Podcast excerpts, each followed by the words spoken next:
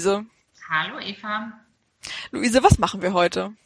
Wir nehmen heute eine neue Folge Herzkopfen auf und wir haben einen Gast. Yay, wir haben einen Gast. Ähm, müssen wir trotzdem noch mal kurz sagen, wer wir eigentlich sind? Ja, Eva, wer bist denn du? Ich bin Eva Markowski, ich bin Doktorandin in VWL am Fachbereich Sozialökonomie an der Uni Hamburg. Und ich bin Luise Görges, ich bin Juniorprofessorin für VWL an der Leuphana Universität in Lüneburg. Aber jetzt erzähl mal, Eva, wen haben wir heute zu Gast? Wir haben heute zu Gast die fantastische Dr. Anna Barbara Heindl. Hallo Barbara. Hallo. Hallo Barbara. Barbara, äh, ich stelle dich kurz vor, soweit ich das weiß, und du ergänzt dann einfach, wenn ich wichtige Sachen vergesse. Ähm, wir haben darüber gesprochen, als wir uns kürzlich erst kennengelernt haben, dass du an der Uni Hannover in Geografie promoviert hast. Das ist richtig, ne? Genau. Und vorher hast du Sozialwissenschaften, unter anderem auch VWL studiert. Naja, also ich habe Geografie immer als Hauptstudium gehabt, aber in der Geografie muss man egal wo man studiert, Nebenfächer studieren und VWL ah, ja. war eines dieser Nebenfächer. Ah ja, ja, okay. Unter klar. vielen. okay. ähm, genau, und ähm, genau, du hast in Geografie promoviert und arbeitest jetzt für das Graduiertenkolleg, glaube ich, ne? Ja, also das heißt Graduiertenakademie bei uns ah, ja. äh, an der Uni Hannover. Das ist eine sozusagen zentrale Einrichtung oder das stimmt vielleicht gar nicht diese, mit diesen Begriffen muss man immer aufpassen. Jetzt bin ich da gar nicht so sicher, was das Organigramm angeht. Auf jeden Fall ist es eine Einrichtung der Leibniz-Universität Hannover, die für alle Promovierenden und Postdocs ähm, Services zur Weiterbildung und äh, Qualifizierung und Training anbietet und äh, so eine ganzheitliche Karriereberatung ähm, bereitstellt. Also eine übergeordnete Einrichtung der Uni Hannover. Ah ja, ja, fantastisch. Sehr gut.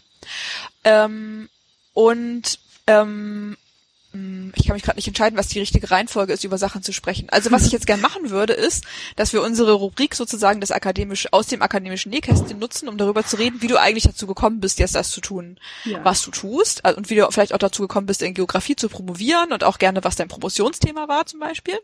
Ja. Ähm, und dann wollen wir mit dir über das Thema der Woche sprechen. So machen wir es, glaube ich. Das ist die richtige Reihenfolge. Super. Das klingt nach einem guten Fahrplan. Ja, soll ich einfach loslegen? Gerne. Okay, ich bin mal, also ich versuche es kurz und knapp zu halten. Man kennt das ja, wenn man so sich so viel bewerben oder beworben hat, wie ich in letzter Zeit, dann kann man seinen ganzen Lebenslauf so detailliert ausschmücken. Ne? Aber ich äh, bleibe jetzt erstmal bei dem äh, Thema Geografie, Studium und so weiter. Ähm, also ich habe Geografie studiert, äh, wie ich das vorhin schon sagte, mit mehreren Nebenfächern in Gießen, in äh, also Mittelhessen, so zwischen Kassel und äh, Frankfurt für den Fall, dass das nicht alle mhm. kennen. ähm, da komme ich auch eher so her so aus der Gegend. Bei meinem Bruder hört man es wahrscheinlich noch am ehesten in der Podcast-Folge, die ich mit ihm gemacht habe. Ähm, ach so, weil ich nämlich auch einen Podcast habe, deswegen haben wir uns ja getroffen. Ne? Das Richtig, müssen wir genau. vielleicht noch erwähnen. Das ist das Entscheidende. Genau. Das ist der entscheidende Punkt, genau. Aber da kommen wir vielleicht gleich noch dazu. Ja, ähm, ja. Genau, und dann äh, nach dem Studium, ich wusste schon eigentlich, dass ich promovieren möchte, weil ich fand das, äh, also Wissenschaft an sich eine coole Sache. Ich habe im Studium mich gleich, und da wird es ja nachher auch noch drum gehen, ähm, eigentlich so auf ähm, Humangeografie spezialisiert. Das ist so eine Sozialwissenschaft, die sehr viele äh, Berührungspunkte mit anderen ähm, Disziplinen hat. Und ähm, dann habe ich, nachdem ich die den Masterabschluss gemacht habe. Ich habe dafür ein bisschen länger gebraucht, weil ich im Ausland länger unterwegs war. Ähm, zwischenzeitlich mal beim Thün-Institut in Braunschweig gearbeitet für mhm. ländliche Räume. Das war so eine Jahresstelle im Wissenschaftsmanagement, weil ich mir dann eben eine Promotionsstelle suchen wollte. Mhm. Und äh, günstig, wie es war, hat dann aus Hannover jemand angerufen und gesagt, hier willst du nicht? Und ich so, ja, das ist sehr gut, weil mittlerweile gefällt's mir hier im Norddeutschland. Also für mich ist Hannover Norddeutschland. äh, und Bist du nicht die Einzige, glaube ich. äh, ganz gut. Und äh, dann bin ich halt an die Uni Hannover gewechselt und habe da im Bereich Wirtschaftsgeografie promoviert. Und das ist ja das, was euch wahrscheinlich mhm. besonders interessiert. Äh, wobei ich gleich von weg schicken möchte, dass ich meine starken Verbindungen zur Kultur- und Sozialgeografie nie aufgegeben habe und mhm. das versucht habe, mit der Wirtschaftsgeo so ein bisschen zu verschnörkeln. Genau. Da wirst du uns ja bestimmt gleich noch mehr darüber erzählen, was das überhaupt alles genau ist. Äh, mich würde jetzt noch mal ganz kurz äh, interessieren, neugierig wie ich bin, was dann deine anderen Nebenfächer noch waren, außer VWL. Ja, also man musste in Gießen im Bachelor hat man ähm, sogar richtig große Nebenfächer studiert. 36 CP waren es, glaube ich, in dem einen und irgendwie 18 im kleinen Nebenfach. Da hatte ich erst Umweltmanagement mhm. als großes Nebenfach und ähm, ich glaube, es war VWL dann im kleinen Nebenfach. Dann habe ich mhm. aber noch zusätzlich Mikro und Makro 2 gemacht. Das ging über dieses Ding hinaus, über diese ja. sozusagen Pflichtmodule. Äh, habe da aber, glaube ich, die Klausuren nicht ganz geschrieben, weil das dann doch irgendwie so meine äh, mathematischen Fähigkeiten überstiegen hat, muss ich ganz ehrlich zugeben. Ich weiß noch, es gab eine Lagrange-Funktion oder sowas. Aber da was weißt das genau mehr ist. als meine Studis, glaube ich. Ja. also meine Studis wissen das. Nein, meine wissen das natürlich auch, falls jemand zuhört, ihr wisst alle, was eine Relationsfunktion ist. genau, also irgendwie was mit Nutzen bündeln vielleicht, ich weiß es nicht. Ich habe auf jeden Fall, das ist ja auch mittlerweile, muss man ja sagen, äh, elf Jahre her. Ne? Also ja. ich ja. habe diese ähm, Klausuren nie geschrieben, aber ich habe immerhin, ich glaube, 12 CP in der VWL äh, erwirtschaftet, wollte ich schon gerade sagen. ähm, wir, wir, versprechen dir auch, wir werden heute nicht dein VWL-Wissen testen. Sehr gut. ähm, dann habe ich äh, noch als Nebenfach und das halt weit umfänglicher Soziologie und Politikwissenschaften gemacht, mhm. weil das habe ich dann im Master auch äh, vertieft und ich hatte sogar in Soziologie so viel gemacht, dass ich mich noch für den Bachelor eingeschrieben hatte, weil ich dachte, wenn ich jetzt nicht so schnell einen Job finde, dann mache ich da noch zwei, drei Scheinchen und dann kann ich auch eine Bachelorarbeit schreiben, habe auch noch einen Soziologie-Bachelor. So viel habe ich da halt gemacht. Ne? Ja. Mhm. Ähm, aber ich habe voll schnell einen Job gefunden, deswegen wurde das nix. Aber ist ja, auch nicht schlimm. Das, das ist ja, nein, wohl, ja, ich glaube auch. Ein sehr gutes Ergebnis, ja. Klasse. Super. Ja. Spannend. Und dann, äh, worüber hast du dann ähm, promoviert? Ja, genau. Ich habe äh, dann äh, die Promotion geschrieben zum Thema, ja, so ganz grob äh, Regionalentwicklung und Innovationspolitik im Westen Chinas.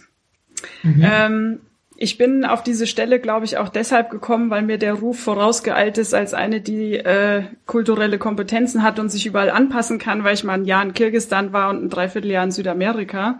Und ähm, viele, die in China forschen, wissen das wahrscheinlich, dass das nochmal eine ganz andere Gesellschaft mhm. ist, auf die man sich einlassen können muss. Und wenn man da so ein bisschen kulturell ähm, schon mal sich auf andere äh, ja, Gesellschaften eingelassen hat, dann ist das bestimmt ein bisschen leichter da zu forschen. Ja. Und dann habe ich halt eben zu diesem großen Thema ähm, regionale Entwicklung und ähm, Innovationspolitik in China was gemacht, weil wenn China in der Presse ist, dann ja meistens wegen der Wirtschaft. Ähm, ja. Und es gibt ja so große ähm, Jahrespläne, Fünfjahrespläne oder auch Pläne von der ähm, quasi Zentralregierung Chinas ausgegeben, die noch längerfristig sind. Und ein ganz wichtiges Ziel, was die halt haben, ist, ihre Wirtschaft in eine Innovationswirtschaft umzubauen, quasi, damit sie halt äh, langfristig wettbewerbsfähig sind. Mhm. Und bei mir in der Dissertation ging es mal so ein bisschen darum zu gucken, ähm, wie geht eigentlich oder wie gehen Policymaker oder Leute, die auf die Förderung von Wirtschaftsstrukturen einen Einfluss haben, damit in den Regionen Chinas um, die von Haus aus eigentlich wirtschaftlich sehr schlecht ausgestattet sind, infrastrukturell jetzt so. Mhm. Und das war so das große, grobe Thema der Dissertation. Weil und das heißt aber, das war, ein, war das ein Forschungsprojekt, für das du äh, angestellt wurdest? Weil das klang jetzt gerade, genau, die haben dich für deine kulturellen Kompetenzen ähm, auch auch angeheuert. Äh, das heißt, ja. das war so ein wahrscheinlich auch so ein größeres Projekt. Ähm, nee, das war ein DFG-Projekt. Mhm. Ähm, also ich war da die einzige Bearbeiterin. Es war so ein bisschen mhm. schade, weil eigentlich war, glaube ich, ursprünglich das Ziel, dass es in China eine Promovierende geben wird, die ähm, mhm. im gleichen Projekt arbeitet. Das finanziert aber logischerweise die DFG nicht und unsere chinesischen Kollegen haben leider nicht den Zuschlag bekommen. Ah, ja. Das heißt, ich hatte leider keine Tandempartnerin oder wie man das nennen soll. Dann wäre das alles bestimmt auch noch mal ein bisschen anders gelaufen, aber ja. ähm, das fand ich gut, ja. dass das ursprünglich mal das Ziel war, ne? weil man konnte dann ja, ja auch so ein bisschen auf kulturellen, also kulturelle Interpretationshilfe war ich ja so oder so angewiesen. Ja, ja, ja, ja. Und warst du auch vor Ort selber? Ja, ja. ich war, wenn man es zusammenrechnet, wahrscheinlich so ein halbes Jahr in China, allerdings immer mhm. in verschiedenen Etappen sozusagen. Mhm. Wie das in der qualitativen Forschung so üblich ist, dass man ins Feld geht, dann muss man erstmal komplett analysieren, was man da gemacht hat, und dann geht man wieder ins Feld mit veränderten ähm, Leitfäden beziehungsweise mit veränderten äh, Datenerhebungsmethoden und so hat sich das da halt dann auch gestaltet. Erzähl doch mal. Sorry. Das, das wäre meine, meine letzte Frage auch gewesen, dass du mit qualitativen Methoden ja, ja. Ähm, geforscht hast. Genau, das ist etwas, was sich von uns beiden unterscheidet, aber von äh, der Sozialwissenschaft als Ganzes natürlich überhaupt nicht. Ja.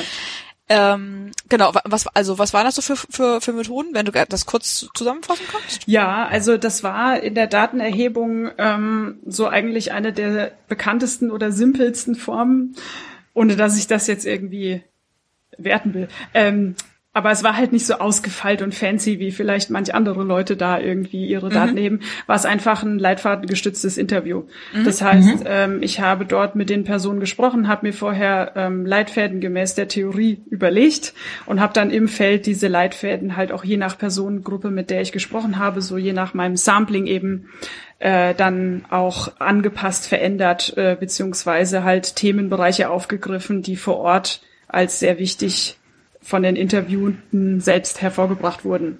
Mhm. Genau, so das Klassische und, eigentlich. Und hast du dann überwiegend mit den Policymakern gesprochen oder mit ganz unterschiedlichen Personen? Ja, also es war eine sehr theoriegeleitete Forschung, weil man dazu sagen muss, dass die Wirtschaftsgeografie in vielen Teilen, zumindest so wie sie in Deutschland betrieben wird und auch die Innovationsforschung, ähm, würde ich sagen, stark von einem wirtschaftswissenschaftlichen Denken beeinflusst ist. Das heißt, es wird viel in Theorien und Modellen ähm, gedacht. Also das heißt, das Abstraktionsniveau ähm, der Theorien und Modelle, mit denen man quasi seine Forschungsfragen erstmal begründet, ist relativ hoch. Das heißt, es gibt viele so Modelle anhand, oder es gibt ein Modell, so ein regionales Innovationssystemmodell, ähm, von dem das Projekt ausgegangen ist und gesagt hat, in so einer ganz schematischen Darstellung gibt es immer Personen, ähm, die als Wirtschaftsförderer, Förderinnen ähm, oder als Politikerinnen und Politiker ebenso Rahmenbedingungen mit bereitstellen neben den Firmen und den Universitäten, mhm. die dann quasi im Verbund ähm, regional so eine Art Innovationswirtschaft hervorbringen können. Also quasi so Kommunikationskanäle zwischen diesen drei Playern. Und ähm, ich hatte mich dann ähm, auf genau diese ähm, ja sozusagen äh, Infrastrukturgeberinnen und Geber fokussiert. Das sind halt Policymaker, das sind so ja, es gibt es auch ja hier in Deutschland so ähm, Incubation Services. Also wenn du eine Firma gründen willst, gehst du wohin und die helfen dir quasi dein Startup mhm. irgendwie aufzubauen. Dann sind es ähm, Leute, die ähm, zum Beispiel als Universitätsprofessoren und Professorinnen mit ihrer Expertise die, ähm, die Policy-Making-Prozesse beeinflussen und so weiter. Mhm. Mhm. Spannend. Ja, cool. Und mit Firmen habe ich, also Firmenmanagerinnen äh, und Managern, stimmt, habe ich für dieses eine andere Paper, ja, habe ich auch Interviews geführt. Aber so letztlich, wie das dann so ist, man geht ins Feld und weiß nicht so recht, was eigentlich rauskommt in der qualitativen Forschung. Und deshalb waren dann letztlich diese Policymaker oder Infrastrukturbereitstellerinnen und Bereitsteller eigentlich so die wichtigeren für mich. Mhm. Ja, ja, ja. Ja. Cool. Cool was uns noch fehlt jetzt, um das Nähkästchen sozusagen wieder schließen zu können, ist, ähm, wie du jetzt dazu ähm, gekommen bist, das zu tun, was du jetzt gerade machst. Und das ist ja neben dieser Stelle, von der du gerade schon gesprochen hast, vor allem auch äh, dieser fantastische Podcast Methodenkoffer, über den wir uns ja auch kennengelernt haben. Ja. Vielleicht erzählst du das noch kurz. Ja, also ich war ähm, nach der Promotion mir sicher, ich möchte nicht in der Wissenschaft weitermachen. Ähm, die Zuhörenden kennen das bestimmt. Es liegt nicht daran, dass mir Wissenschaft keinen Spaß gemacht hätte, aber ich war nicht bereit, mein Privatleben äh, mehr sozusagen dem Diktat der Wissenschaftskarriere mhm. unterzuordnen. Einfach weil ähm, ich bin viel umgezogen in meinem Leben. Ich will jetzt in Hannover bleiben, aber man kann nicht in Hannover promovieren, habilitieren und dann eine Professur kriegen. Das geht einfach mhm. nicht. Das weiß äh, ja jeder und jede hoffentlich, die äh, spätestens nach der Promotion sich Gedanken um die Karriere macht. Und ähm, deswegen habe ich mir gedacht, Mensch, ist auch gar nicht so schlimm, weil eigentlich gibt es total viele Sachen, die ich gerne mache, die mit Wissenschaft gar nichts zu tun haben. Also ich bin mhm. äh, ein sehr umtriebiger Mensch, glaube ich. Und dann habe ich halt, ähm, nachdem ich so ein kurzes Intermezzo bei einem privaten Unternehmen hatte, wo es mir dann aber letztlich nicht gefallen hat, das war auch viel zu weit weg von da, wo ich wohne, mhm. äh, mir gedacht, okay, jetzt ähm, bin ich ja mindestens drei Monate lang arbeitslos ohne Arbeitslosengeld. Das heißt, ich werde, weil ich selber gekündigt hatte, das mhm. heißt, ich werde ja vom Arbeitsamt in Ruhe gelassen. So, ne? Ah, ja, ja. Weil die, ich beziehe ja keine Leistungen. Und da habe ich ja. mir gedacht, jetzt setze ich mich mal hin und mache mal so einen richtig, richtig intensiven Reflexionsprozess, was ich eigentlich in meinem Leben machen möchte. Mhm. Also so beruflich und aber man kann ja das Berufliche auch nicht planen, ohne das Private mitzudenken. Und ähm, dann ist mir so gekommen, ja, also so alles, was mit Kommunikation zu tun hat, das ist eigentlich schon so mein Geschmack. Mhm. Und ähm, Wissenschaftskommunikation fand ich schon immer interessant, also vor allem so auch aus der Perspektive, wie kann man das vermitteln, ähm, je jemandem, der mit der Wissenschaft eigentlich gar nichts am Hut hat. Mhm. Ähm, das ist sozusagen so ein Ziel, wo ich vielleicht irgendwann noch mal hin möchte, denn der Podcast Methodenkoffer ist ein Podcast, der sich eher erstmal an äh, Studierende und ähm, Promovierende richtet. Ähm, damit habe ich einfach mal angefangen, weil ich gesagt habe, ich muss jetzt mal über, also gucken, ob sowas wie Wissenschaftskommunikation mir überhaupt liegt. Also ich kann mir das mhm. ja, ich kann mir da ja Luftschlösser vorstellen, aber am Ende ist das irgendwie anders. Da ich da muss ich jetzt mal machen, um zu gucken, ob mir das passt. Ja, und, sehr gut. Ja, und diese Lücke ähm, die ich mit dem Podcast fülle, nämlich äh, Methoden zu besprechen ähm, und vor allem Forschungsgeschichten, wie ähm, die Forschenden zu ihrer Methode gekommen sind, was in der Methodenanwendung geklappt hat und vor allem was auch nicht geklappt hat und wie sie ihre Methode daraufhin ein bisschen abändern mussten, weil ich glaube fest, dass in jedem wissenschaftlichen Prozess der Forscher, die Forscherin die Methode irgendwie abändern muss oder die Datenerhebung oder die Analyse und das niemals nach Lehrbuch funktionieren kann. Das sind, glaube ich, die allerwenigsten Fälle. Ähm, habe ich mir gedacht, müssen wir da mal irgendwie was machen, damit die ganzen Promovierenden, die ich auch so im Laufe meiner Karriere getroffen habe, nicht allein mit ihren Sorgen sind, weil das ist, glaube ich, so die, die Sorge, die irgendwie fast jede Promovierende, jeden Promovierenden umtreibt irgendwann, zu sagen, boah, mache ich das überhaupt richtig? Ist das überhaupt den Qualitätskriterien entsprechend? Alle anderen machen es doch irgendwie viel besser, bei denen klappt das und so. Und mit diesem Podcast ähm, würde ich gerne den Menschen halt zeigen, dass ähm, es nie nach Lehrbuch läuft und dass immer Lösungen gefunden werden und dass dieses Finden von Lösungen auch ein Riesenteil der Dissertation ist. Und mhm. dass halt sozusagen diese Schwierigkeit und die darauf folgende Notwendigkeit, eine Lösung zu finden, keine Schande ist, sondern ja. halt normal ist. Teil des ganz, Prozesses. Ein ganz ja. wichtiger Teil des Prozesses halt auch, ne? Ja, ja. Genau. ja super. Und dann habe ich das halt einfach mal angefangen und es haben sich halt viele Leute auch gemeldet, die gerne mitmachen wollten. Ich habe halt selber aus meinem eigenen Umfeld rekrutiert, deswegen sind es bisher sehr viele qualitative Forschungsfolgen. Aber ähm, ja, es hat, es hat sich so ganz gut, äh, also es macht Spaß und die Leute sehen auch irgendwie anscheinend einen Bedarf. Und ähm, ja, soweit habe ich das dann halt jetzt äh, gemacht. Ja, fantastisch. Ja, super, super cooler und spannender Podcast an dieser Stelle. Auf jeden Fall nochmal dicke Empfehlung. Ähm, ganz kurz würde mich noch interessieren zu deinem Findungsprozess. Hast du den ganz alleine beschritten oder hast du da auch tatsächlich irgendwie so ein Coaching gemacht, eine eine, mit einer Karriereberatung in irgendeiner Form das in Anspruch genommen oder wie, wie lief das? Ja, also ich hatte mich ja, als ich mit dem, also mein Vertrag bei der Uni war ja schon im September ausgelaufen, bevor ich dann quasi zu der Firma gewechselt hatte, war ich einen Monat schon mal arbeitslos oder arbeitssuchend, besser gesagt, und habe damals schon ähm, von der Graduiertenakademie, wo ich jetzt selber arbeite, so eine Art äh, Coaching in Anspruch genommen. Also es war so ein Gruppencoaching dann. Ne? Das war für ganz viele mit dem Thema promovierte wie geht's in den Arbeitsmarkt. Ähm, das war so ein zweitägiges äh, Seminar oder so ein Workshop. Hab dazu aber noch ein Buch gelesen. Es gibt viel Literatur so zu dem Thema, ähm, was muss ich reflektieren, um zu wissen, was mir gefällt. Mhm. Ähm, so im Rückblick denke ich, habe ich damals im September, Oktober diese Ergebnisse aus dem Buch nicht so ernst genommen.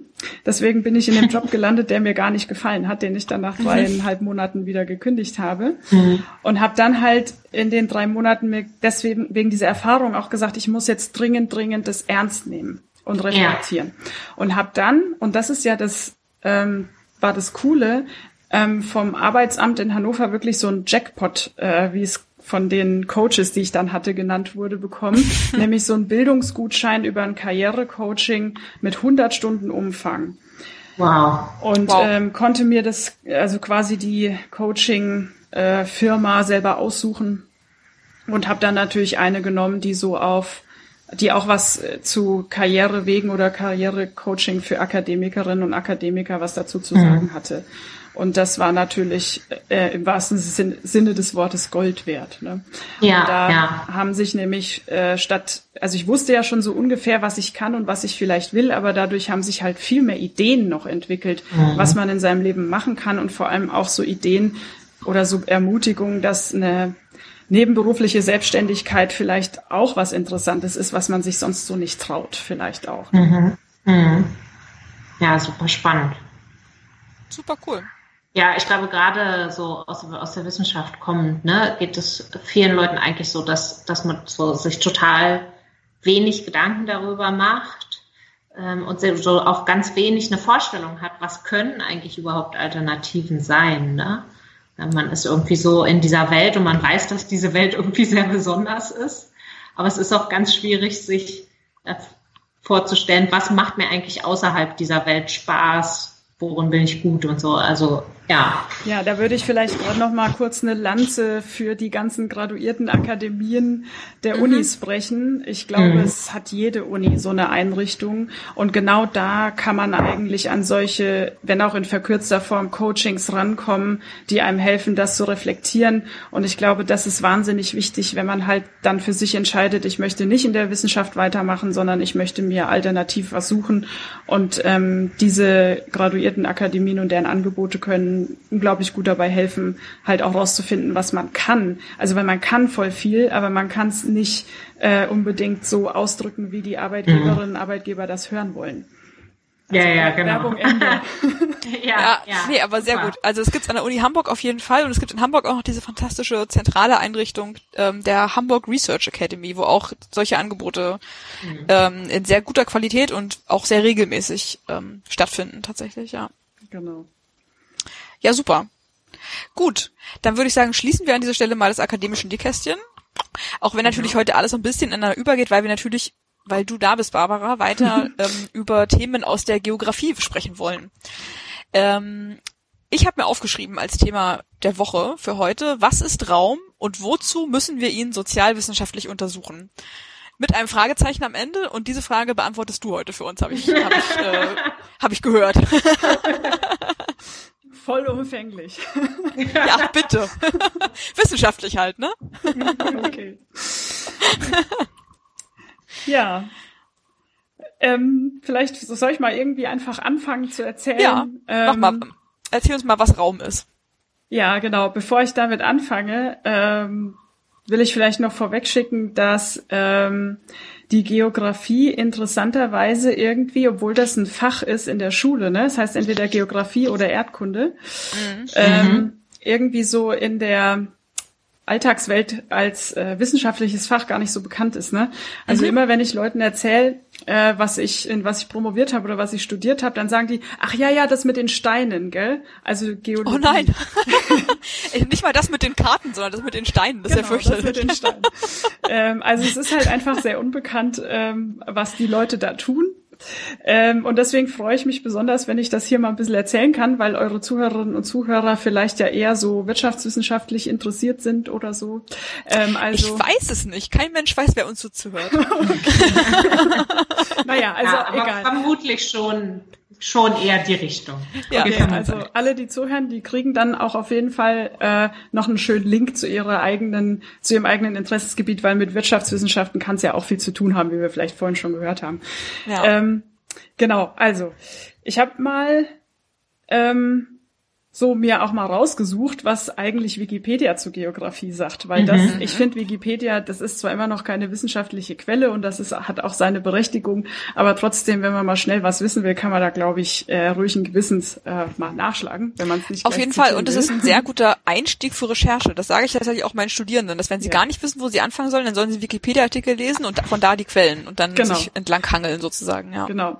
Und ich finde das, ähm, ich fand halt einfach die Definition irgendwie so ein bisschen lustig, weil die zeigt halt, was äh, Geografie ähm, alles kann. Und ich lese euch das jetzt vor und danach erzähle ich euch, was ich euch erzählen kann, was ich euch nicht erzählen kann. Denn Sehr gut. die Geografie oder Erdkunde ist die sich mit der Erdoberfläche befassende Wissenschaft, sowohl in ihrer physischen Beschaffenheit wie auch als Raum und Ort des menschlichen Lebens und Handelns. Sie bewegt sich dabei an der Schnittstelle zwischen den Naturwissenschaften, Geistes- und Sozialwissenschaften. Mhm. Ne, also da merkt man schon, es gibt so zwei mhm. Bereiche. Das heißt, die, die mhm. sagen, ach, das mit den Steinen, die haben gar nicht so Unrecht. Mhm. Weil es gibt auf der einen Seite die physische Geografie. Das sind dann die, ähm, oder ist diese Geografie, die jeder und jede von uns in der Schule wahrscheinlich mitgekriegt hat, nämlich mhm. äh, Vulkane, Erdbeben, äh, Klimarekonstruktion anhand von Sedimenten im Boden. Mhm. Ähm, aber ich bin da nicht so sprechfähig, weil man sich im Geografiestudium äh, irgendwann entscheiden muss, in welche Richtung man gehen möchte. Mhm. Ich habe mhm. mich dann quasi für die ja, geistes- und sozialwissenschaftliche Ausrichtung entschieden. Und ähm, da fragen sich ja dann schon viele Menschen, okay, hä, und was hat jetzt Geografie mit Menschen zu tun? Ähm, das ist so eine oft gestellte Frage. Und vielleicht noch im Vorfeld möchte ich sagen, ist die Geografie aber auch sehr stolz darauf, dass sie genau diese Schnittstelle eben besetzt zwischen physischer Geografie mhm. und Humangeografie. Ähm, das ist halt historisch gewachsen, dass es das überhaupt als äh, Studienfach gibt und nicht äh, auf irgendwann ein, Eingang gefunden hat in Kultur- und Sozialwissenschaften, sondern dass es noch eigenständig mhm. ist. Mhm. Und dafür gibt es, glaube ich, auch gute Gründe. Das kann ich dann vielleicht im Laufe der Zeit nochmal erklären oder ihr Ihr merkt es dann vielleicht auch von selber. ähm, genau, also so viel erstmal zur Definition, was äh, Geografie ist. Mhm. Ähm, ja, also was heißt denn das jetzt, dass man Raum äh, als Ort des menschlichen Leben, Lebens und Handelns untersucht? Ähm, vielleicht frage ich euch mal, wenn ihr euch jetzt so mit dem Wort Raum beschäftigt, was stellt ihr euch da jetzt so vor? Habt ihr, also habt ihr da jetzt irgendwie so eine Idee, was? Also, mein, also mein Bild im Kopf ist tatsächlich ein leerer Raum. Also so ein Raum in einem Gebäude. Mhm. Also ich habe ganz große Schwierigkeiten sozusagen, oder ganz offensichtlich ist das nicht meine erste Assoziation, dieses eher abstrakte Konzept von Raum, sondern äh, kommt was sehr Konkretes in meinem Kopf. Also ich habe schon so ein bisschen die Assoziation zu öffentlichem Raum und auch so ein bisschen wie der genutzt wird und wie der besetzt, besetzt ist und so weiter. Aber äh, das war's dann auch. Also ich habe so ein sehr, sehr ich hab, muss auch sagen, ich habe kein gutes räumliches Sehvermögen. Vielleicht Aber, trägt ja. das auch mit dazu bei. Aber ähm, ja, das finde ich, die zwei Definitionen oder die zwei Ideen zum Thema Raum, die ihr jetzt gerade genannt habt, fand ich eigentlich sehr gut, um jetzt auch ein bisschen so erklären zu können, was so ähm, das Thema der Geografie ist, nämlich mhm. Mm, einerseits hat ja zum Beispiel Luise gerade gesagt, sowas von öffentlichem Raum, das ist ja sowas ganz Abstraktes. Das würde man ja jetzt nicht mit einer Karte oder mit so ähm, geodätischen Instrumenten ausmessen können. Das ist ja eher mhm. so, ein, so ein Konzept von, das ist irgendwie so ein Bereich in der Umwelt, wo jeder hingehen darf und die, das allen mhm. gehört. Mit so einer politischen Komponente weil mhm. sich ja auch viel drum gestritten wird, wer darf äh, Parkanlagen nutzen, wenn dann zum Beispiel sowas passiert, dass man Obdachlose irgendwie aus Parkanlagen vertreibt seitens der Stadtpolitik, ist das immer gleich Oder ein politisches Thema. Wem gehört eigentlich die Straße und so, ne? Genau. Ja. Ähm, genau. Das ist so ein Bereich, mit dem sich so die äh, Kultur- und Sozialwissenschaft stark, äh, also Kultur- und sozialwissenschaftliche Geografie die mhm. nennt sich dann auch Kulturgeografie und Sozialgeografie, stark auseinandersetzt, ähm, indem sie halt eben dieses Thema Raum in den Mittelpunkt stellt. Also untersuchen möchte, was mit einem Raum, um einen Raum und um einen Raum drumherum so passiert, mhm. quasi. Mhm. Das unterscheidet ähm, die Kultur- und Sozialgeo vielleicht so ein bisschen von Sozialwissenschaft und Kulturwissenschaft allgemein, ähm, weil die ja diesen Raumbezug nicht unbedingt brauchen. Die könnten ja auch zum Beispiel erforschen, äh, wie Obdachlose allgemein von irgendwo vertrieben werden und was die Stadtpolitik dahinter ähm, oder was die da für eine Rolle spielt, wenn die Geografie dann fragen würde, inwiefern ist denn diese Vertreibung räumlich Mhm. Oder welche räumlichen äh, ja, Konsequenzen hatten das für die Obdachlosen oder welche Konsequenz hat das für die Obdachlosen, wenn eine räumliche Komponente in die Stadtpolitik in Bezug auf Obdachlose reinkommt. Mhm, mhm, mhm. Aber im Grunde genommen sind es die sehr ähnliche Methoden äh, oder sind die gleichen Methoden und ähm, ja und Fragestellungen dann ne, so, so ähnliche Fragestellungen, die dann quasi eine Soziologie und auch eine Geografie in dem Fall interessieren würden. Ähm, Eva, du hast gerade gesagt, du stellst dir so einen Raum vor, also wie in so einem Haus, so ein Zimmer. Ähm, das ist auch ein interessantes Stichwort, weil ähm, die Geografie hat sich ja über die, ja, so seit dem, wahrscheinlich so richtig seit dem 19. Jahrhundert entwickelt. Mhm. Und ähm, hat am Anfang auch viel in solchen sogenannten Containern gedacht. Also deswegen, ne, mhm. ne, so ein Zimmer kann ja, ah, auch irgendwie wie so ein Container sein. Und hat dann immer so äh, raumdeterministisch argumentiert. Also zum Beispiel gesagt, ähm, die Stadt ist ein Lebensraum und weil dieser Lebensraum äh, eine Stadt ist, hat sie ihre Gesetzmäßigkeiten, die dann wieder deterministisch auf die Menschen wirkt, die da drin sind.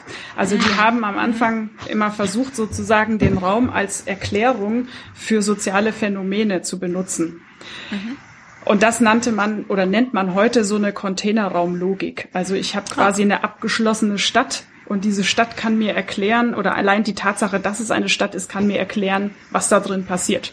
Mhm. Das ist heutzutage ähm, unter scharfer Kritik oder wird von den meisten auch abgelehnt, weil die Geografie hat auch eine sehr ja dramatische Geschichte, würde ich sagen, weil sie halt ähm, immer von rassistischen Gedanken geprägt war mhm. und auch von so in der Kolonialzeit entstanden ja. ist und später von den Nazis auch in der Blut- und Bodenideologie zum Beispiel aufgegriffen wurde und als Begründung genutzt wurde, weshalb jetzt zum Beispiel ähm, die Deutschen sich ausbreiten dürfen und Land nehmen dürfen, weil man halt eben gesagt hat, der Naturraum bestimmt, wie Menschen sind. Und weil der Naturraum zum Beispiel, wenn man es jetzt aus Kolonialperspektive damals von damals denkt, sind die Europäerinnen und Europäer halt aus irgendwelchen Gründen klimatisch begünstigt und deswegen sind sie ein stärkeres Volk und dürfen die ähm, schwachen äh, die unter klimatisch äh, ungünstigen Bedingungen leben, unterjochen. So, ne? Also mhm. solche Argumentationsstrukturen gab es halt damals. Und das war halt tatsächlich Geografie, so wurde das genannt, so wurde das auch ähm, gelehrt. Ähm, hat also enge Verstrickungen und es gibt heute noch viele Institute, die so ihre Vergangenheit auch in mhm. der Kolonialzeit und ähm, mhm. Nationalsozialismus aufarbeiten, um sich davon zu distanzieren und zu zeigen, hey, wir machen es heute anders. Deswegen mhm. ist diese Containeraum-Definition ähm, heute ähm, nicht brauchbar, weil das auch ähm, ja zeigt, ähm, dass es ja irgendwie Unsinn ist zu sagen, weil wir in einer Stadt leben, verhalten wir uns so und so. Ähm, stattdessen ja. ist viel interessanter, so wie du gesagt hast, Luise, zu gucken, ähm, wie werden Räume eigentlich zu Räumen gemacht.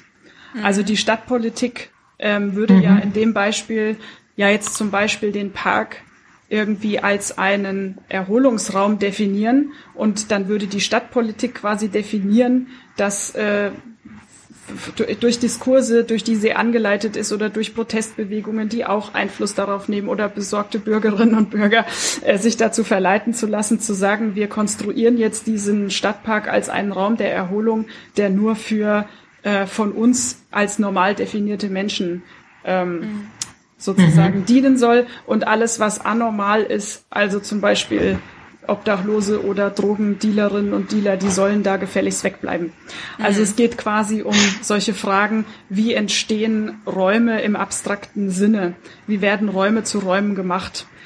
Ähm, da kann man vielleicht auch nochmal das Beispiel der Wirtschaftsgeografie nehmen, die bemüht sich um solche Fragestellungen. Warum äh, ist zum Beispiel der äh, ja, nehmen wir mal so dieses plakative Beispiel, bitte korrigiert mich, wenn das so nicht mehr gilt. Aber warum sind viele Regionen in Ostdeutschland wirtschaftlich immer noch mhm. schwächer äh, aufgestellt mhm. als ähm, zum Beispiel so Metropolregionen im Westen Deutschlands?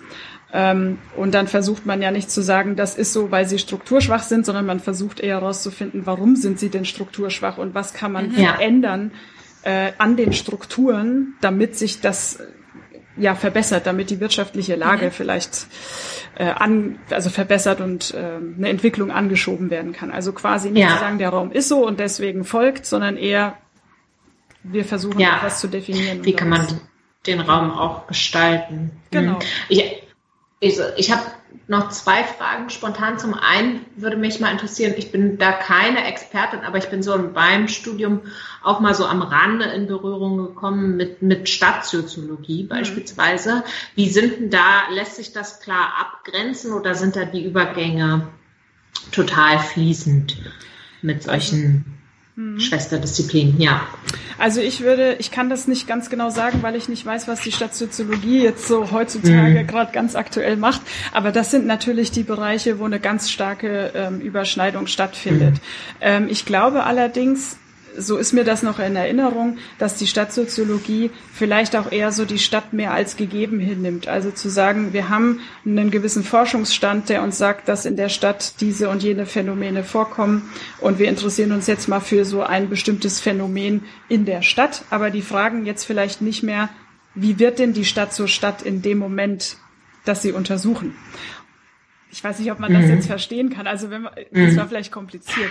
Und ich möchte ja auch nicht für die Stadt oder gegen die Stadtsoziologie sprechen, weil ich das nicht genau mhm. weiß. Aber die Geografie würde dann halt zum Beispiel nochmal genauer nachfragen, okay, äh, inwiefern hat dieses soziale Phänomen, was ich jetzt gerade untersuche, auch Ursachen äh, in der Raumkonstruktion oder welche Räume kommen dabei heraus? Mhm. mhm. Ich glaube, da ist einfach so der Fokus ein bisschen ein anderer. Aber es ist tatsächlich so, dass eine bekannte ähm, Stadtsoziologin Martina Löw ich hoffe, sie ist Stadtsoziologin, nicht, dass ich sie jetzt auch falsch einordne, ähm, auch ähm, sowas geschrieben hat wie ähm, zum Beispiel der Raum in der Sozialforschung. Also es gibt schon gegenseitige mhm. Beschäftigung mit dem Thema. Ja, ja. Okay, spannend. Und meine andere Frage wäre jetzt, du bist ja auch Expertin vom Methodenkoffer. Wie, wie, wie ist denn da das Spektrum methodisch in der Geografie? Also wie werden diese Fragen untersucht? Ich habe jetzt so eine ungefähre Vorstellung. Ich, ich könnte mir vorstellen, dass sich das sowohl quantitativ als auch qualitativ untersuchen lässt. Aber da wäre ich jetzt mal neugierig, was da so einfach das, das Spektrum ist. Mhm. Ja, das gibt's beides äh, ganz stark. Es ist noch so, dass ähm, man, glaube ich, schon sagen kann, dass in der Tendenz die quantitative Forschung viel stärker in der Wirtschaftsgeografie stattfindet. Also das, mhm. was ich vorhin erzählt habe mit, ähm, dass man zum Beispiel untersucht, warum äh, es wirtschaftsstarke und wirtschaftsschwache Regionen gibt. Ähm, weil eben, da werdet ihr euch sicherlich auch irgendwie auskennen, es natürlich da ähm, wenn man so großräumig guckt, sich schon anbietet, auch ähm, mit äh, wirtschaftswissenschaftlichen Modellen zu rechnen. Ähm, mhm. Also ich kenne mich da jetzt nicht aus. Ich hatte mal im Podcast äh, zwei Gäste zum Thema quantitative Forschung. Mhm. Ähm, aber da geht es zum Beispiel auch darum, so Variablen zu testen, inwiefern ähm, ja der Raum eine Variable als Variable einen Einfluss auf das Ergebnis hat. Ne, also mhm. Die beschäftigen sich dann viel mit Fragen von zum Beispiel äh, Arbeitsmigration oder so von Raum zu Raum und ah, so ja. weiter. Ähm, mhm. Es gibt ähm, in der Kultur- und Sozialgeografie, in der ich mich besser auskenne als in der Wirtschaftsgeografie, obwohl ich in der Wirtschaftsgeografie letzten Endes promoviert wurde, ähm, gibt es schon so einen Trend zum Qualitativen. Ich weiß nicht, ob der sich ähm, irgendwann mal wieder umkehrt oder ob die Tendenz vielleicht auch wieder zu ein bisschen mehr quantitativ in ist. Aber da das in weiten Teilen doch sehr konstruktivistisch ähm, orientierte Wissenschaft ist, mm, werden ganz viele qualitative Methoden angewendet, weil man eben daran interessiert ist zu verstehen, wie Menschen diese abstrakten Räume überhaupt herstellen und definieren. Und das kann man natürlich nicht über quantitative Methoden erreichen, also Zumindest nicht, wenn es um so eine subjektive Lebenswelt von Obdachlosen zum Beispiel geht, ähm, mhm. ähm, wie die zum Jetzt. Beispiel einen Park für deren Leben, wie, wie ein Park für deren Leben vielleicht irgendwie wichtig ist oder so. Ne? Jetzt müssen wir noch mal ganz kurz ähm, den Begriff Konstruktivismus, glaube ich, erläutern, weil ja unser ja. Anspruch immer auch ist, dass wir verstanden werden von Leuten, die nicht aus dem akademischen ja. Umfeld kommen. ja, ähm, Vielleicht können wir das irgendwie zusammen machen. Ich, ähm, ja, also, im, also zumindest in meiner Wahrnehmung wird Konstruktivismus vor allem verstanden als Abgrenzung sozusagen zum Positivismus. Mhm. Also wenn der Positivismus sozusagen die Welt so wie sie ist oder den Anspruch hat, die Welt so wie sie ist zu beschreiben und zu erklären, dann ist eine konstruktivistische Weltsicht eher, äh, und jetzt ergänzt bitte, eine, ähm, die sich fragt, ja, wie die Welt so geworden ist, wie sie ist, vielleicht, ne? Und genau. was sozusagen die Welt konstituiert eigentlich. Ja, ähm, ich habe dazu auch für die, die es noch weiter interessiert, ein Lernvideo gemacht. Das findet man auch über meine Webseite, weil ich ähm, Verlinken das wird verlinkt, ja. Ja, danke. Weil ich finde, das ist ein total wichtiger Unterschied, um überhaupt Sozialwissenschaft verstehen zu können. Ähm, Konstrukt, also ich würde sagen, Positivismus, so wie du das gerade beschrieben hast, oder kritischer Rationalismus ist ja so ein bisschen aus der naturwissenschaftlichen Perspektive entstanden, zu sagen, wir haben eine Realität und äh, mit Forschung können wir immer ein bisschen mehr von dieser Realität aufdecken. Also mhm. quasi, mhm. es ist eine Blaupause der Re oder es ist eine Realität vorhanden. Ähm, ja, die wir Stück für Stück aufdecken können. Der kritische mhm. Rationalismus ist dann noch ein bisschen eingeschränkter und sagt, wir werden es nie schaffen, die ganze Realität auszuleuchten, weil uns dafür die Mittel fehlen. ähm, aber das ist eine andere Geschichte. Aber und der Konstruktivismus ist halt schon in der Voraussetzung, was ähm, er als Realität begreift, ganz anders. Also der Konstruktivismus sagt, es gibt keine Realität, die wir als Forschende jemals ähm, entdecken können, weil wir als Menschen ähm, so unterschiedliche Perspektiven haben, dass von jeder Person aus gesehen die Realität anders erlebt wird. So mhm. könnte man das sagen. Mhm. Es gibt also keine Realität, sondern nur so Wirklichkeiten, die nebeneinander liegen und die müssen sich nicht immer über, also die überlappen sich wahrscheinlich alle zu gewissen Punkten schon, aber die müssen mhm. nicht deckungsgleich sein. Ähm, um das vielleicht mal zu illustrieren, ähm, ihr würdet vielleicht die eine wissenschaftliche Konferenz, also ich weiß nicht, ob das jetzt ein gutes Beispiel ist, ähm, eine wissenschaftliche Konferenz äh, in eurem Bereich äh, ganz anders erleben als ich, die mit VWL äh, sich nicht auskennt. Also na, das mhm. ist, glaube ich, ein schlechtes Beispiel. Ähm, was der Konstruktivismus berücksichtigen möchte, ist, ähm, dass wir alle unterschiedlich sozialisiert sind ähm, und durch unsere Prägung, wie wir aufgewachsen sind, dadurch, in welcher Gesellschaft wir groß geworden sind und deshalb unsere Welt durch so eine soziale Brille sehen, die sich einfach mhm. unterscheiden muss, weil wir Individuen sind. Mhm. Und deshalb interessiert sich eine konstruktivistische Forschung viel stärker dafür, wie diese Menschen die Welt sehen. So könnte man das mhm. vielleicht sagen. Weil was nützt mir eine universelle Realität, wenn sie nicht deckungsgleich ist mit dem, wie Menschen sie empfinden oder erleben? Mhm. Und deswegen sagt der Konstruktivismus, es ist viel spannender ähm, zu rekonstruieren, äh, mhm. wie Menschen ihre ihre Lebenswelt selber konstituieren, so wie du das eben mhm. sagtest. Ich glaube, das ist auch so der wesentliche Punkt zu sagen, es sind auch zwei völlig unterschiedliche Dinge, für die man sich interessiert, wenn man konstruktivistisch mhm. oder positivistisch forscht oder kritisch rationalistisch. Und es ist genau, es ist auf jeden Fall ja auch so ein eine, eine, einer der sehr faszinierenden Aspekte an Sozialwissenschaften, ne, dass diese ganz unterschiedlichen Perspektiven auf Wissenschaft einfach alle in diesem breiten Feld der Sozialwissenschaften äh, eine Heimat haben mhm. und äh, sich so gegenseitig ergänzen im Idealfall.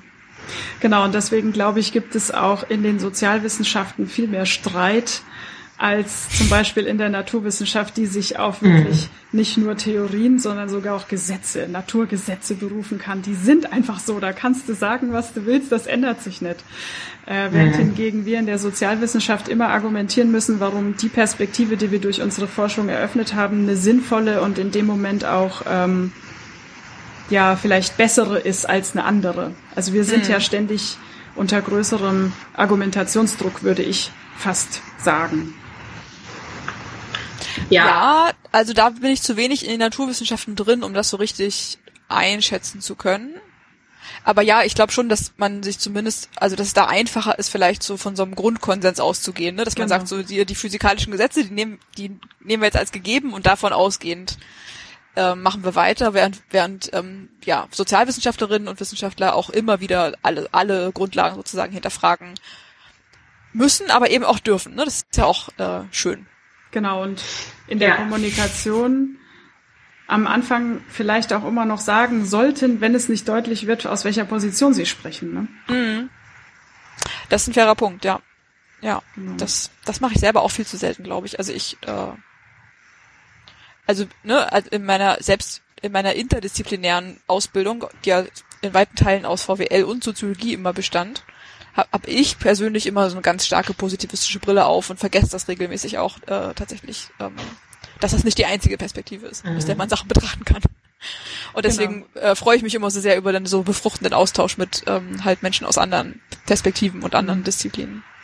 Und in der Geografie gibt es halt beides, ne? Also kritisch-rationalistische ja. sowie konstruktivistische Forschung, ähm, die dann halt entsprechend ihre Methoden hat. Ne? Also die äh, kritisch-rationalistischen oft mehr so äh, quantitativ modellbasiert mhm. und die ähm, qualitative Forschung dann auf der konstruktivistischen Seite. Mhm. So kann ja. ich das, glaube ich, grob äh, sagen. Ja. Also das heißt ja auch, wenn man Geografie studiert, dann hat man auch ganz viel Auswahl. Also für diejenigen, die mm. noch nicht studieren und sich noch aussuchen, was sie wollen, ich äh, kann Geografie nur empfehlen, weil man eine große Vielfalt hat, ähm, sich dann da irgendwie gemäß der eigenen Interessen auszuleben. Ja. Also ich habe jetzt auf jeden Fall schon Lust, Geografie zu studieren, aber ich auch. Ich habe mir immer Lust, alles zu studieren. Vorgemerkt. ja. Ist auf jeden Fall ein super, ein super spannendes Feld. Ja. Ja. Ja. Ähm, wir haben äh, dich aber so ein bisschen von deinem roten Faden abgehört, oder du wolltest gerade noch was fragen, Eva? Nee, ich wollte auch genau nach diesem roten Faden fragen, weil mir sind jetzt gerade direkt noch, noch so Folgefragen gekommen, aber ich wollte genau einmal sozusagen Barbara die Gelegenheit geben, äh, zurück in ihr Skript äh, zu kommen. Ich habe ja gar kein richtiges Skript, Mensch. Ja, super, umso besser. Nur, ich habe, glaube ich, jetzt schon mal so die Grundlagen der Geografie erläutert, also mit was sie sich so beschäftigt. Äh, ich kann ja die Take-Home-Message nochmal formulieren. Es geht immer darum, äh, sozusagen auf den Raum zu fokussieren, also die, den Raum als Gegenstand der Forschung zu betrachten. Und vielleicht, was ich noch äh, in Ergänzung zu Luises Frage sagen kann, ist, ähm, dass die Methoden, die die Geografie benutzt, natürlich keine sozusagen eigenständigen Methoden sind, die sie für sich alleine reklamieren könnte. Also man kann natürlich schon sagen, es gibt viel angewandte Forschung, die so geografische Informationssysteme nutzt, ne, wo du dann quasi äh, anhand von Satellitendaten mit Karten was abbildest und berechnest und, und so weiter. Mhm. Aber ich glaube, das nutzen auch andere Disziplinen. Also zum mhm. Beispiel die ähm, Meteorologie oder die Geodäsie oder auch so Logistikerinnen und Logistiker. Mhm. Ähm, und in den anderen Forschungsmethoden ist es, glaube ich, wie in wie in der ganzen allgemeinen Sozialwissenschaft, dass man sich einfach die Methoden teilt oder gemeinsam mhm. weiterentwickelt. Mhm. Es gibt nichts, was ähm, sozusagen eine Exklusivität der Geografie begründen könnte. Was aber auch gut ist, weil das heißt, man kann sich von allen Ecken und Enden inspirieren lassen. Mhm. Und ich habe jetzt auch schon gehört, was mich auch gefreut hat, ich kann das nicht mehr genau ähm, rekapitulieren, aber dass tatsächlich auch aus der Geografie so ein bisschen ähm, Methoden, Ideen auch in die VWL anscheinend gekommen sind. Ja. Also gerade wenn es um diese variable ja. Raum wohl geht oder so. Ne? Also, also genau, das wird das, das, sorry, ich wollte, ich dachte, Nein, gerne. Nee.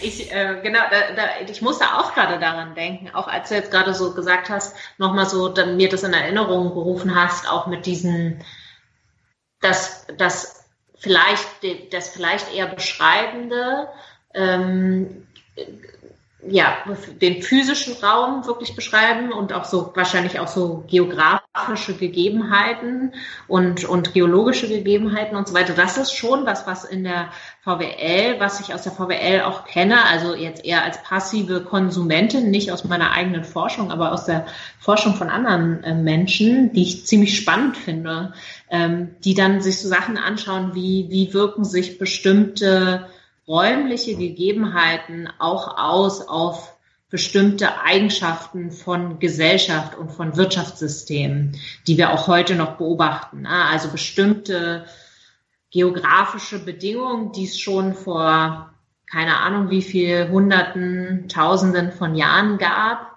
Was haben die auch für, für Gesellschafts- und Wirtschaftsstrukturen begünstigt, die wir bis heute beobachten können?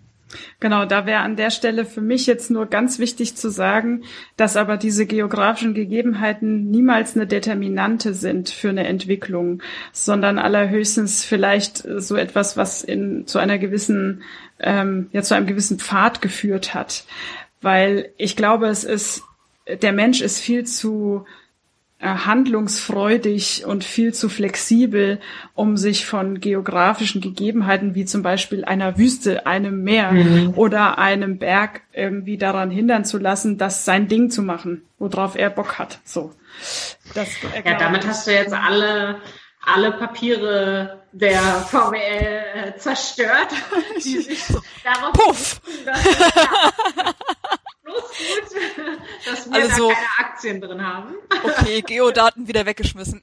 Naja, aber weil, das ist ja genau das, wo die Geografie Gott sei Dank halt sehr, sehr vorsichtig geworden ist, ähm, gerade durch diese ähm, Erfahrung im Kolonialismus und Nationalsozialismus, mhm. weil es hat sich ja äh, mehr als erwiesen, dass es halt Unsinn ist zu sagen, dass äh, in durch ge bestimmte geografische Gegebenheiten Menschen ähm, sich schlechter entwickeln, kränker und dümmer sind als mhm. andere. Mhm. Ne? Und ähm, ja, ja. deswegen ist die Wahrscheinlichkeit, dass eine ein Gebirgspass eine andauernde, also sozusagen determinierende mhm. ähm, Einflussgröße ist, ähm, mhm.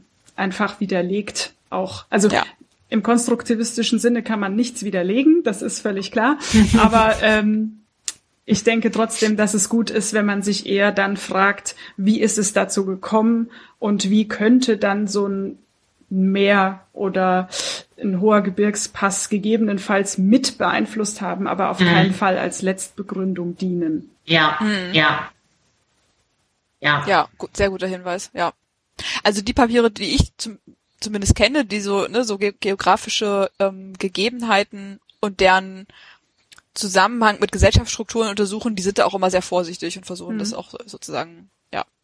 Ja, es geht auch dann eher so um, weiß ich nicht, die Beschaffenheit von Böden beispielsweise, ne, und ob die bestimmte Bearbeitungsformen erlauben oder mhm. andere. Und ähm, na, also jetzt das eine Papier, an das ich jetzt da konkret äh, denke, vielleicht, äh, vielleicht machst du das auch direkt äh, zunichte. Das wäre das wär auf jeden Fall sehr unterhaltsam. Aber was zum Beispiel in der, in der VWL wirklich eingeschlagen hat, ähm, war, war so ein Papier, was äh, quantitativ gezeigt hat, einen Zusammenhang zwischen Gesellschaften, die traditionell den Flug verwendet haben, einfach weil die Bodenbeschaffenheit das erlaubt hat, dass die bis heute eine eher ähm, geschlechtergetrennte Gesellschaft haben, weil das dann eben auch eine Bearbeitungsform gefördert hat, wo halt vor allem Männer mit Muskelkraft äh, auf den Äckern gearbeitet haben und die Frauen eher in den Häusern, während halt in Gesellschaften, wo eher mit dem, ich, ich weiß jetzt gar nicht, was, wie es auf Deutsch heißt, ähm, mit, ähm, mit der Sichel, glaube ich, mhm. ähm, Äcker bearbeitet wurden, da haben Männer und Frauen relativ gleichberechtigt, weil es nicht so viel Körperkraft gekostet hat, relativ gleichberechtigt ähm, die Äcker bearbeitet. Und ähm, die zeigen halt, dass, dass es, dass, dass bis heute sich zumindest, also dass es zumindest immer noch eine Korrelation gibt ne, zwischen mhm. dieser historischen Bearbeitung ähm, der, der Äcker und der Geschlechtergleichheit äh, äh, heutzutage. Ne? Ja, da ist ja dann die große Interpretationsleistung, diese Korrelation zu erklären. Ne? Also mhm. zu sagen, ähm, ich nehme jetzt einfach mal an, oder nicht einfach mal, aber ich nehme jetzt aus begründeten Argumenten her an, dass das der Grund für diese Korrelation sei. Und die muss ja, die wird ja nicht nur durch eine Studie allein gestützt, nehme ich an, sondern da wird ja sicherlich für diese Begründung ähm, werden ja wahrscheinlich ganz viele andere Studien hinzugezogen, die dieses Argument stützen. Sonst wäre es ja so ein bisschen aus der Luft gegriffen, oder? Also es beruht auf einer, es beruht auf einer Hypothese von einer Soziologin aus den 70ern, genau. Und das ist, glaube ich, aber meines Wissens das erste Mal, dass das dann wirklich auch quantitativ mhm. untersucht wurde, ja. Und das ist noch nicht so lange her, das war 2013, glaube ich, veröffentlicht, mhm. ne? Und äh, seitdem wird sich an dieser Hypothese auf jeden Fall auch in der, in der Stark VWL abgeackert. Ja, also da ist jetzt einiges draus entstanden und da, also ich kenne viele Working Paper, die sich damit, also die versuchen sozusagen diese Hypothese in anderen Daten zu testen, ähm, aber veröffentlicht weiß ich gerade gar nicht. Hab, aber ist bestimmt auch schon was veröffentlicht, ist einfach schon eine Weile her. Ist ja, auf jeden Fall ist das. Gestoßen. Ja, also ja. ist auf jeden Fall auch ein ganz schönes Beispiel dafür, wie die VWL sich ganz gerne so andere ähm, äh, Disziplinen, also nicht ganze Disziplinen, aber so deren Methoden oder deren Daten oder irgendwelche Herangehensweisen, Ideen, so, äh, Ideen einverleibt, genau. Und dann äh, naja, was heißt einverleibt? Aus so einer VWL-Perspektive. Ich würde das äh, gegenseitigen Austausch nennen, weil zum Beispiel. Absolut, sich gegenseitig befruchten. Genau. Genau, ja, weil das, das Beispiel, was du gebracht hast, das wäre ja jetzt auch ähm, dafür würden, also das, da sind ja auch ganz viele Geografinnen und Geografen interessiert an solchen Themen, wenn es mhm. dann wieder mehr darum geht, so eine Mensch-Umwelt-Beziehung zu untersuchen. Mhm. Also das hatte ich jetzt nicht so sehr betont, weil wir waren eben bei der, ja, bei den Stadtbeispielen ließ sich das vielleicht nicht so gut ähm, nicht so gut erklären, aber es ist ja auch ganz viel ähm, Klimafolgen, Migration, also der Klima was wie heißt es, Klimamigrationsfolgenforschung, mhm. so zum Beispiel, ne?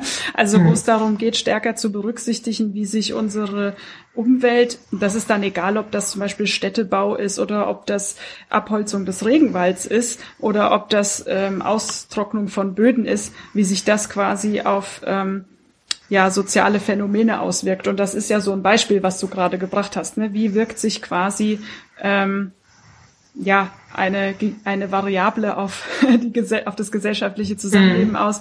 Bloß würde halt die Geografie dann immer sagen, wir müssen bei der Interpretation dieser Korrelationen halt vorsichtig sein und eben unsere Designs so machen, ähm, dass, dass das entsprechend dann auch also irgendwie eingehegt oder halt eben mit begründeten Argumenten vorgetragen werden kann. Mhm. Aber ansonsten ist das schon eine Schnittstelle, die die Geografie, glaube ich, sehr stark auch interessiert. Mhm. Ich werde auf jeden Fall, äh, hast du, vielleicht kannst du mir ein wissenschaftliches Journal nennen, in dem so aktuelle sozialgeografische oder humangeografische Forschung veröffentlicht wird, dann würde ich das mal auf meine Leseliste nehmen für die nächsten Monate einfach aus, äh, aus Interesse und dann können wir es auch gern verlinken noch in unseren Show Notes. Oh Gott, also das, das muss auch nicht eins sein, vielleicht sind es auch mehrere.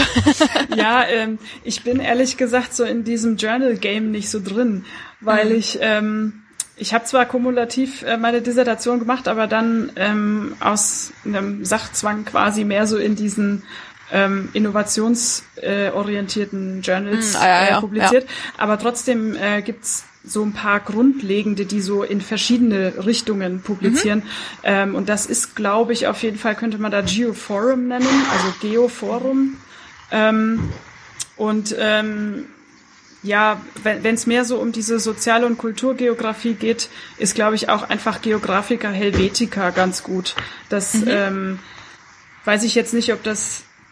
Ich fange nicht an mit Journal-Bewertung, weil ich finde, es gibt in vielen Journals wunderbare Forschung, die halt aus irgendwelchen Gründen zufällig nicht in dem Top SCI gerankten drin sind. Ja. Also ähm, da gibt's auch viele spannende Sachen, aber ähm, ich müsste jetzt wahrscheinlich tausend nennen, damit äh, ich niemandem auf die Füße trete, aber ich habe jetzt die zweimal genannt. Ja, aber es ging ja auch wirklich nur um ganz, äh, ganz willkürliche Beispiele. Vielen Dank, ja, ja fantastisch.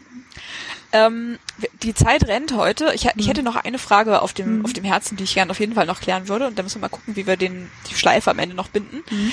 Ähm, und zwar habe ich mich gefragt, als du ähm, äh, so anschauliche Beispiele aus der Geografieforschung gebracht hast, habe ich mich gefragt, das müsste doch auch so eine Disziplin sein, die jetzt in der letzten Zeit völlig explodiert ist mit Covid-Forschung, mhm. oder? Also weil das ist ja Raum ohne Ende. Also von ja. Abstandsregeln zu äh, Grenzschließungen zu Ausgangssperren nächtlich und so. Das ist doch das ist doch ein gefundenes Fressen für die Geografie, oder? Ja, und auch, auch äh, sozial, ne? Also das gab's ja, gab's ja jetzt auch viel dazu, die unterschiedliche Konzentration von Covid, je nachdem, wo in Städten Menschen auf engen Raum genau. leben versus. Ja. Den Aspekt so habe ich gerade gar nicht bedacht, ja, ja, genau, ja. das auch noch, ja. Ja, also ich bin mir sicher, dass äh, es viele Projekte zur Corona-Pandemie jetzt gegeben hat. Ich weiß konkret von meiner Kollegin ähm, Leonie Tütja, die auch bei mir im äh, Podcast was zur Forschungsethik erzählt hat, die macht zum ah, Beispiel ja. was zum Thema ähm, städtische Mobilität und Corona. Mhm.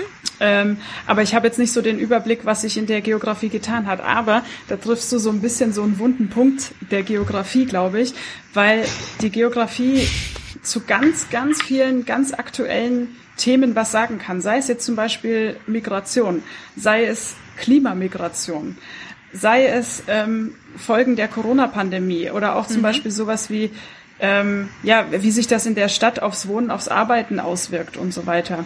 Ähm, aber nichtsdestotrotz ist, glaube ich, die Geografie mh, mm, so als, als Fach, ne, so, so der Begriff Geografie mhm. als wissenschaftliche Disziplin, ähm, bei ganz vielen Menschen nicht im Kopf verankert, dass man solche Leute ja mal fragen könnte. Also wenn wir jetzt mhm. ein bisschen auf Wissenschaftskommunikation abzielen, ja. ähm, da äh, müsste, glaube ich, in der Geografie selber ähm, ja, müssten vielleicht neue Kommunikationsstrategien her, dass man sich auch in öffentlichen Formaten gut positioniert, weil die Expertise ist auf jeden Fall da, da habt ihr vollkommen recht. Mhm. Ähm, mhm. Man müsste halt nur ansprechbar sein und ich bin sicher, dass die ähm, Geografinnen und Geografen dafür auch einiges tun. Ähm, und ich habe jetzt zum Beispiel im Deutschlandfunk ähm, was ich immer mhm. höre, in der einen Sendereihe ähm, sogar zwei Vorträge von Geografinnen und eines Geografen gehört. Ähm, also die waren da ja, fantastisch Hörsaal ähm, Gäste quasi da. Ähm, also da kann man auch was zu dem Thema hören. Ja. Ja, wäre natürlich auch super gut, äh, gerade weil du diese Themen jetzt ansprichst, auch in der Politikberatung, ne? Ähm, Weißt du was, wie da so repräsentiert sind, die Geografinnen und Geografen? Ja, also ein Freund von mir arbeitet beim und ähm, auch eine Bekannte von mir beim Institut für Arbeitsmarkt und Berufsforschung. Mhm. Das ist ja sozusagen das An-Institut des äh, Arbeitsministeriums. Ja. Ähm, da sind wohl ganz viele Geografinnen und Geografen vertreten, weil die ja tatsächlich sich um sowas wie ähm, räumlich betrachtet Arbeitsmärkte, Arbeitsmarktregionen und so äh, kümmern. Und ähm, ich glaube, Geografinnen und Geografen sind so irgendwie überall. Mm. Man weiß es nur nicht, weil die nicht ja, mit ja. der Fahne vorausrennen, ich bin Geografin, so, ne? Ja, ähm, ja. Also in der Stadtentwicklung gibt's halt ganz viele. So im Bereich Umweltgutachten, also so äh, Ingenieurs, Ingenieurbüros für Umweltbewertung findest du ganz mm. viele Leute. In der Stadtplanung mm. findest du ganz viele Geografinnen und Geografen. Ähm, ja, genau. Ähm, in den anderen so Politikberatungsbereichen gibt es natürlich zum Beispiel beim ähm, Ministerium für Landwirtschaft, ähm, dem zu den oder dem sind ja auch, ist ja auch das Thün-Institut sozusagen zugeordnet. Mhm. Bei, da habe ich ja auch mal ein Jahr gearbeitet. Da gibt es auch sehr viele Geografinnen und Geografen. Mhm. Ähm, genau. Und in der Politikberatung kommen sicherlich auch einige unter, wobei ich jetzt diese ganzen Politikberatungsstellen einfach nicht kenne. Aber ich bin sicher, ja, ja, überall, wo man hingeht, muss man mal fragen. Man findet irgendwann mal einen ja. Geografen oder einen Geografen. Ja, das ja. werde ich jetzt auf jeden Fall immer machen, wenn ich irgendwo hingehe. ja, sehr cool. Ja, super spannend. Barbara, haben wir was ausgelassen, was aus deiner Sicht noch total spannend und wichtig zu wissen wäre über die Geografie. Vielleicht so als ähm, Abschluss äh, alle, die in irgendeinem sozialwissenschaftlichen Fach promovieren oder studieren, ähm, finden mit Sicherheit mindestens eine Schnittstelle mit einer anderen Geografin oder einem anderen Geografen. Das heißt, wenn man neue Forschungskooperationen aufziehen will fürs Postdoc-Projekt, fürs Promotionsprojekt. Es lohnt sich auf jeden Fall für neue Ideen, sich bei den Geografie-Kolleginnen und Kollegen umzuhören. Ich glaube, dass da coole neue Fragestellungen entstehen können, wenn man die beiden Perspektiven zusammenführt. Und die Geo hat den Vorteil, dass sie einfach äh, schnittstellenaffin ist. Ja. So, Sehr gut. Das finde ich einen, einen sehr guten Appell ja. an, an alle Hörerinnen und Hörer, die äh, praktisch irgendetwas mit Forschung zu tun haben. Ja. Oder es mal tun möchten. Genau. ja, super. Super. Ähm, vielen herzlichen Dank, Barbara. Das war fantastisch. Abschließend ähm, möchte ich allen Hörerinnen unbedingt nochmal den Podcast Methodenkoffer ans Herz legen. Der wird natürlich auch verlinkt. Ähm, ein absolut fantastisches Format, das eine echte Lücke schließt. Also ich erinnere mich zum Beispiel, dass Luise und ich in einer unserer allerersten Podcast-Folgen gesagt haben, boah, das geht jetzt methodisch viel zu weit. Es bräuchte eigentlich einen Podcast, der sich nur mit Forschungsmethoden beschäftigt. Und dann wenige Wochen später habe ich deinen Podcast auf Twitter gefunden und war so, ha! Sehr gut. Sehr gut. Und jetzt werde ich äh, immer vorher gucken, ob es schon eine Folge von dir gibt zu den, zu den Methoden, die wir brauchen in unserer Folge. Und wenn nicht, dann schicke ich dir immer fleißig eine Liste, mit welchen Methoden du noch behandeln musst. Ja, sehr gerne. Ich bin ja auch immer froh, wenn Leute sich melden und sagen, hey, ich möchte mal meine Forschungsgeschichte erzählen. Und es können ähm, Forscherinnen und Forscher sein, es können aber auch gerne Studierende sein, die bei einem Forschungsprojekt teilgenommen haben oder vielleicht auch einfach ähm, Menschen, die nicht in der Wissenschaft sind, aber an einem Citizen Science Projekt teilgenommen mhm. haben oder so, ne, die dann mal quasi ihr methodisches Erlebnis von Seiten der Beforschten erzählen können oder der Forschungsteilnehmenden. Das wäre natürlich ja, auch super. spannend. Ne? Also gleich ein weiterer Appell. Meldet euch bei Barbara, wenn ja, ihr euch angesprochen fühlt. Ähm, ja. Super. Genau. Barbara, vielen, vielen Dank. Das war super spannend. Ich danke und euch. Eine tolle Folge.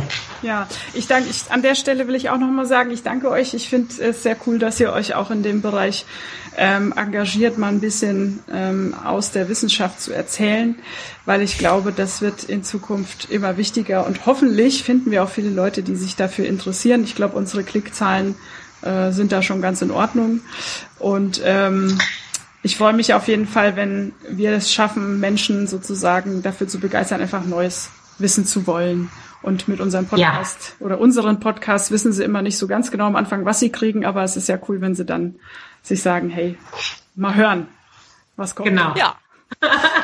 Ein fantastisches Schlusswort. Vielen herzlichen Dank.